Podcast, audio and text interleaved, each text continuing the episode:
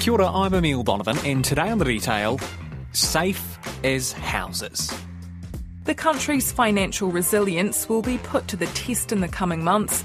The Reserve Bank's half yearly financial stability report finding homeowners will come under increasing pressure from falling house prices and rising interest rates. It's a perfect storm. Interest rates are rising, house prices are falling, and a housing crisis of an entirely different kind is looming. Right now, about 2% of mortgage holders are in negative equity. Now, that is where the size of their loan is more than the value of their property. And depending on how far house prices continue to drop, that could rocket to just under 40%, according to Reserve Bank estimates.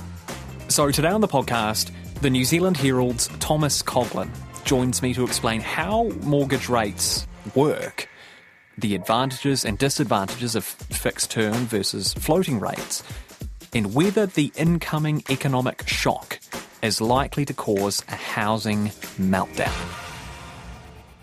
I began by asking Thomas what a mortgage actually is, and he responded with a very on brand answer. It roughly translates to, I think, death pledge from French.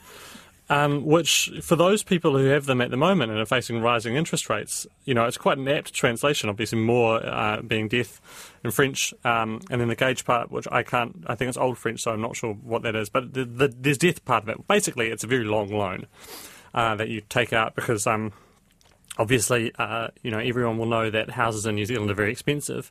Not many people have a million dollars to just buy, um, you know, the median house in, in one of our big cities. So you you borrow money from a bank for about thirty years. You know, a lot of thirty-year loans, uh, mortgages in New Zealand.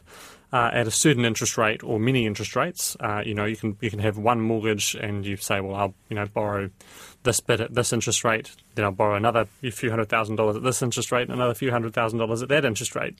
Uh, and basically, over the course of that mortgage term, you pay off the principal on the loan, so that's what you've, you know, the, the, the actual um, amount, uh, and then you, you, you pay for the interest on that loan, uh, the amount of money that the bank is charging you for the privilege of borrowing um, that exceptionally large amount of money uh, to, to, to live in your home. What influences mortgage rates? Uh, it's a very good question. So, lot, there are lots of things that go into mortgage rates. The main thing is the official cash rate, which is the, the OCR. Borrowing just got more expensive again. The Reserve Banks raised the official cash rate by 50 basis points on, to 3.5% as expected. This is the eighth consecutive rate rise off a record cash rate low of 0.25. It's set by the Reserve Bank, and that is um, it's like the the benchmark interest rate in the economy. Other things can influence mortgage rates. What it costs to fund banks influences the cash rate because obviously banks have to have funding for them to then give you the loan. But the main thing is the official cash rate. So that's sort of that, that, that is the number. When the official cash rate goes down, uh, you would expect to see retail mortgage rates go down with it. And when the cash rate goes up, like it's going up at the moment, then retail uh, mortgage rates will also go up. And there are different types. The, the two that immediately spring to mind are f- fixed term and floating. Can you explain what the difference is between these? The bank wants to make money off your loan. You can fix or float. A floating rate means that you your your your rate floats. It will be subject to the trends of the global economy. So if the official cash rate gets cut, if if the cost of of the bank's loan to you decreases, then your floating rate will float downwards. Good news. Um, you've saved um, lots of money. Uh, a floating rate will also mean that you can pay off a lump sum of your mortgage without um, usually facing any penalties. Uh, you can also increase your repayment of your mortgage without suffering penalties too. Uh, fixed rates are a way of getting some security um, over your loan, which obviously, uh, when, with the sums of money we're talking about, uh, many people find quite attractive. So you can fix a rate over for a certain period of time. This means that you're often paying a premium above that floating rate uh, because obviously you're getting some security that the floaters don't have. So you would fix for six months. Uh, you can you can sometimes fix for as, as, as low as little as six months, uh, or as long as five years. So so you know there are a lot of people at the moment um, who you know, um, would have fixed for five years when the official cash rate was 0.25. The country's largest bank expects the Reserve Bank to cut its benchmark interest rate close to zero as the outlook for economic growth and inflation deteriorates. And they would be, you know, saving a lot of money because people on floating rates uh, are now paying really, really high mortgage rates because the floating rates have drifted up with the cash rate. Meanwhile, um, people who fix for five years are still kind of living in this 2020 world where mortgage rates are quite low. Now, the flip side of that, obviously, is that you get charged, you know, penalties for changing that. Uh, bit like a sort of breaking a term deposit almost, because the bank wants to make money off you, and, and, and if you all of a sudden if you you know win lotto or whatever, and you say right you know fine I'm just going to pay this off, uh, then you're kind of breaking the agreement that you had with the bank to give them a certain amount of revenue for your uh, loan. And you know, so it's a, it's a bet on both sides, right? Security on both sides. The bank gets security of, of your you know income to them, and, and you get security of the of the cost of your enormous loan uh, for your house. And I suppose that uh, taking out a, a fixed term mortgage would also mean that if a big shock were to come around, like oh I don't know, a huge leap in interest rates brought about by ginormous global market forces, it means that if you bought a house and you fixed a low interest rate for a long period of time and then you come off it, you're in for a bit of a nasty surprise. Yes, ouch. That's what is happening at the moment is people are coming off you know, we've had for the last 10 years since the financial crisis, it's a bit of a long story involving a lot of retirees putting their savings into savings accounts, China entering the global trading system, cheap oil prices. The last 10 years, we've seen really, really low levels of inflation, which has meant low interest rates. So people have been very used to a very low cost of borrowing. And obviously, in the last year, that has just exploded. A shocker, to put it politely. That's the assessment from Kiwibank economists to the biggest domestic inflation rise since records began. The Reserve Bank has warned the cost of borrowing will continue to rise as the cost of living continues to bite. Well, we know that this is going to put a further squeeze on those who do have mortgages. And there are people who have not really witnessed rising interest rates, have not really re- witnessed the other side of that story. We we had brief um, rise in interest rates in the middle of the decade, but but they swiftly went down again. Now we're seeing the other side of that story, which is where you, people who had counted on this sort of slow secular decline in, in the cost of borrowing are waking up and refixing in you know the 1970s or something, where where borrowing rates not quite as high as the 1970s, but they're pretty high. While all of this is happening, there are also downwards trends in the value of houses in New Zealand. Keep calm and carry on appears to be the advice for homeowners facing the nightmare scenario of negative equity. People who bought when house prices were skyrocketing but money was cheap are now most at risk from the combination of falling prices and rising interest rates. The ageing population in Western wealthy economies more and more people are getting older. They have more and more savings that they're putting you know, to save for their retirement, etc. The more money that is in those savings means that banks, retirement funds, etc., don't have to sort of put rates up too high to attract that that saving. And that has meant that, that borrowing rates have slowly declined from what they were, you know, decades ago because there's just so much, there's this glut, they call it a savings glut. And as people could borrow more, as you know, any New Zealander will know, if you can borrow more, then all you would really want to do is spend more money on a house.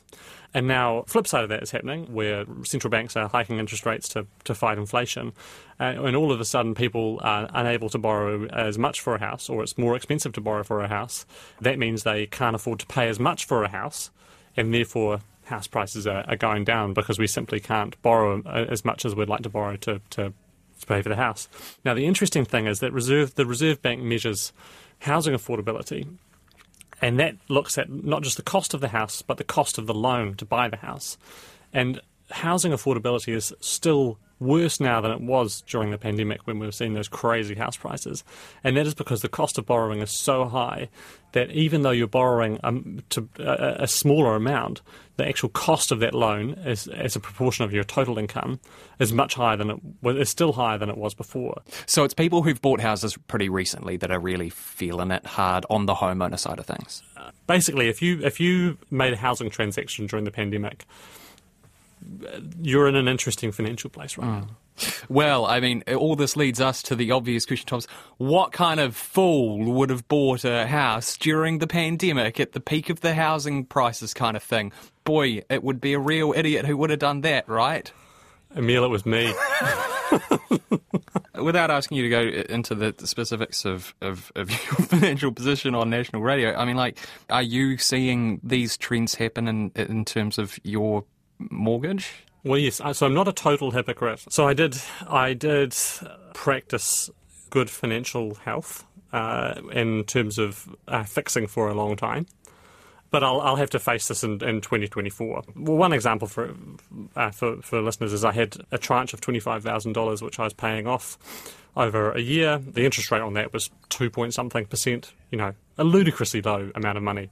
So I, I you know, paid that back over the course of a year. Uh, well, started paying that off over the course of a year, and then I paid off five thousand dollars as a lump um, amount because that was a prudent thing to do uh, when I came to refix my rate. Uh, my rate basically doubled, and it's still costing me, even though I've paid off about 20% of that total amount of money, the higher interest rate, the interest rate has just has doubled almost. Um, it, it's still costing me more every fortnight in repayments um, to borrow 80% of what I was borrowing a year ago, despite the fact, um, yeah, yeah, it's costing me more to borrow 80% of what I was borrowing a year ago because that, that interest rate has changed so much. How many people would we expect to be really severely affected? But I suppose what I'm asking there is, you know, how out of New Zealand's mortgage stock, have lots of those mortgages been taken out in the past three to four years, and would they expect to feel real shocks when they do have to renegotiate some of these? Uh, well, yes. So first home buyers in 2021. So you know, in 2021, you forget 2020 was a crazy year for house prices too. Um, so, the, but the 2021 uh, lot, um, fine people that they are, uh, they borrowed $17.88 billion um, in 32,493 loans. The population of Timaru, basically, is in this boat. The, and, and, it's you know there's an incredible mortgage binge by the way. So that so 17.88 billion dollars of, of borrowing. Was, there was just 10 billion dollars of borrowing four years prior to that um, when the when the, the, this government took over. It was just sort of a, a good historical kind of point. So that's just first home buyers. The number of, of total mortgages that was written, I actually don't have the, the number there, but um, the Reserve Bank has done some modelling on that, and they think that if retail interest rates rise to 7%, we're, we're pretty close to that. 46% of 2021 borrowers will be spending more than half of their disposable post tax income on servicing their mortgages. Oh my God. Yeah, and the, the context of that is, is obviously that this is sort of the Reserve Bank's not being mean here. This is sort of how the this is how the cash rate works. Is that I mean they often talk about it as the hangover after the party, and it, really is. There is too much money in the economy t- chasing too few goods, which is why we're seeing this crazy inflation. And I think when you talk about inflation uh, and and and um, the misery of people who you know can afford million dollar homes, you've got to remember as well. There's the misery of people who are, will never be able to afford homes in New Zealand, frankly, um, unless there's a massive change, who are facing double digit inflation in their food costs. And you, we're trying to you know we're trying to kill that right now. Uh, and the way to do that is by sucking money out of the economy. And you do that by hiking the cash rate, making mortgage repayments, frankly, more expensive. You're taking money out of people's pockets, which means they, you know, ideally spend less. That's the, the why this is happening. This, is, this isn't just um, sadism.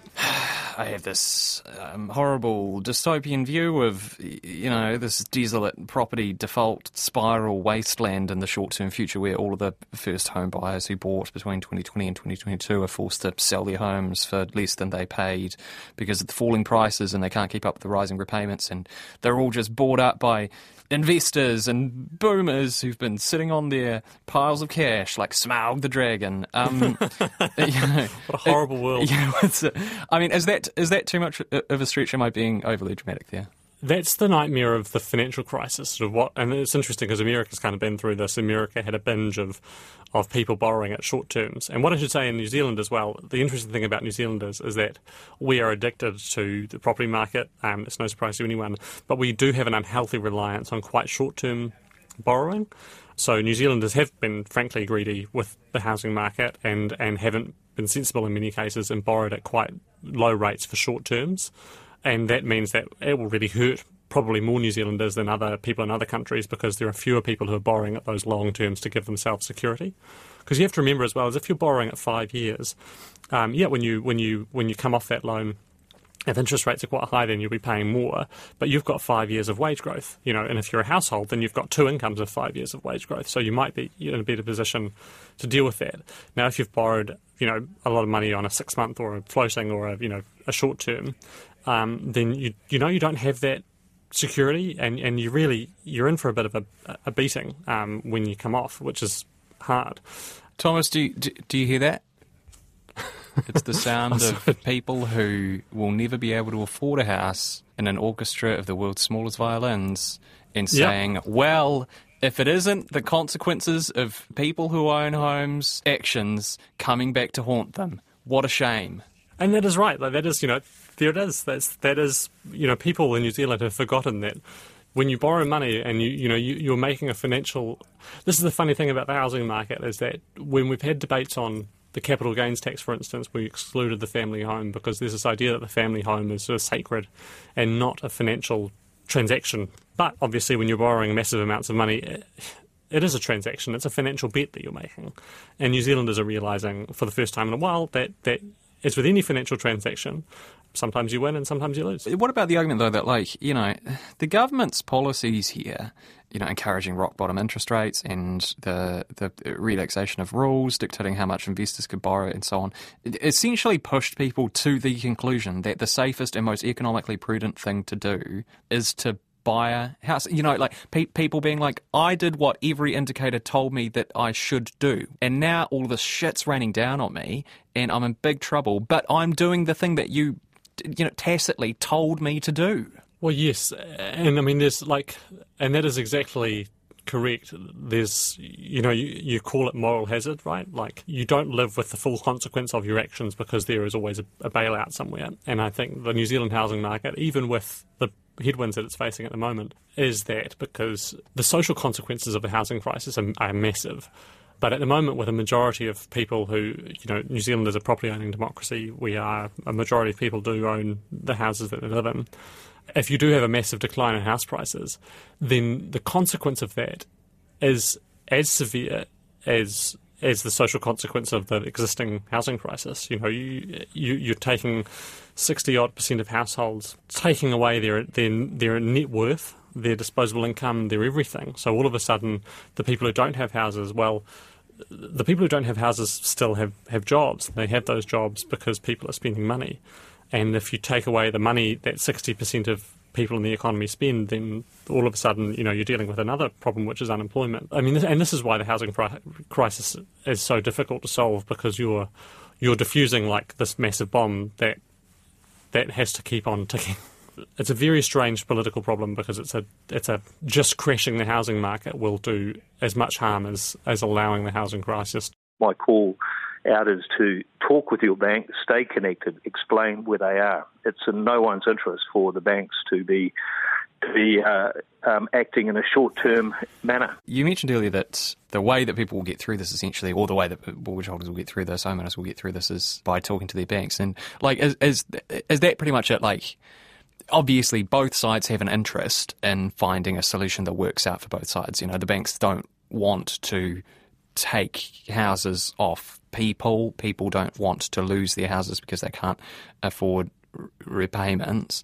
What I'm getting at with that is the idea that, like, are there levers that can be pulled at a higher level, at government level, or is it really down to the market and banks sorting this out with their customers on sort of almost on like a large scale case by case basis? Yeah, no, there, there, there's there, it is it is a customer by customer thing. I think is um, yeah, I'm not, I'm not sure of any intervention that the government would want to could make or would want to make, and you'd you'd be dealing with like, I mean, seventeen point eight billion dollars, and that's just first home buyers. Like that's before the COVID pandemic, New Zealand's net debt stood at fifty seven billion dollars.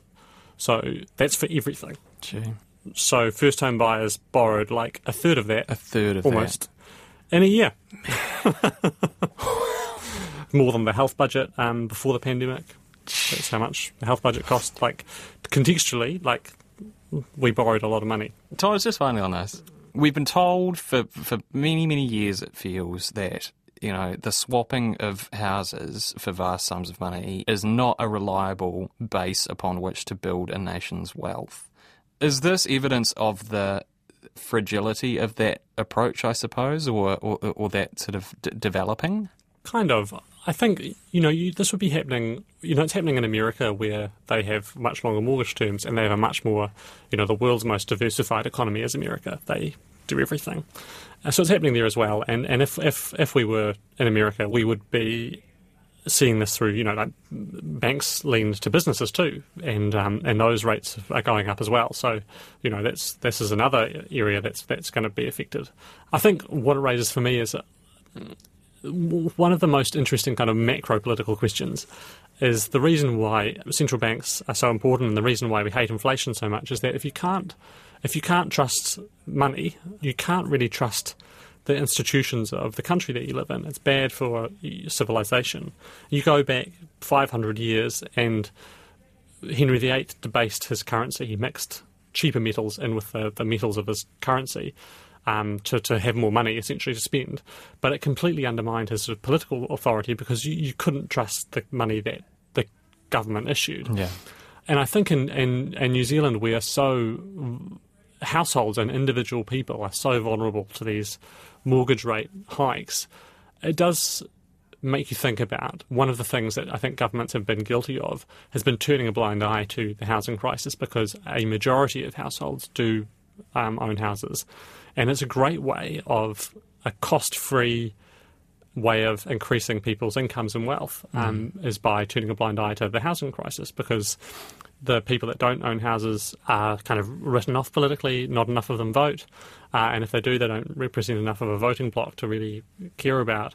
Uh, and the people who do have houses are very happy because they are able to borrow more, they're able to go um, on holiday and, and, and, and have lots of money. Um, and we're seeing the flip side of that, and it does make you think about countries which have adopted, not officially at least, but New Zealand's been quite um, ambivalent until recently about ludicrous levels of house price growth, and we've tolerated levels of house price growth that we would not tolerate with a, you know, ordinary consumer inflation. Yeah. And I think um, perhaps we will ask questions about the merits of pulling the house price lever to make people very, very rich and then to make those very, very rich people much poorer. No one wants to live in a roller coaster. and New Zealanders have discovered that, you know, roller coasters go up and then they come down. That's it for today. I'm Emil Donovan. The Detail is public interest journalism funded through New Zealand On Air and produced by Newsroom for RNZ. You can get us downloaded free to your mobile device every weekday from any podcast platform. Today's episode was engineered by Phil Benge and produced by Sarah Robson, and thanks to Thomas Coughlan. Matewa.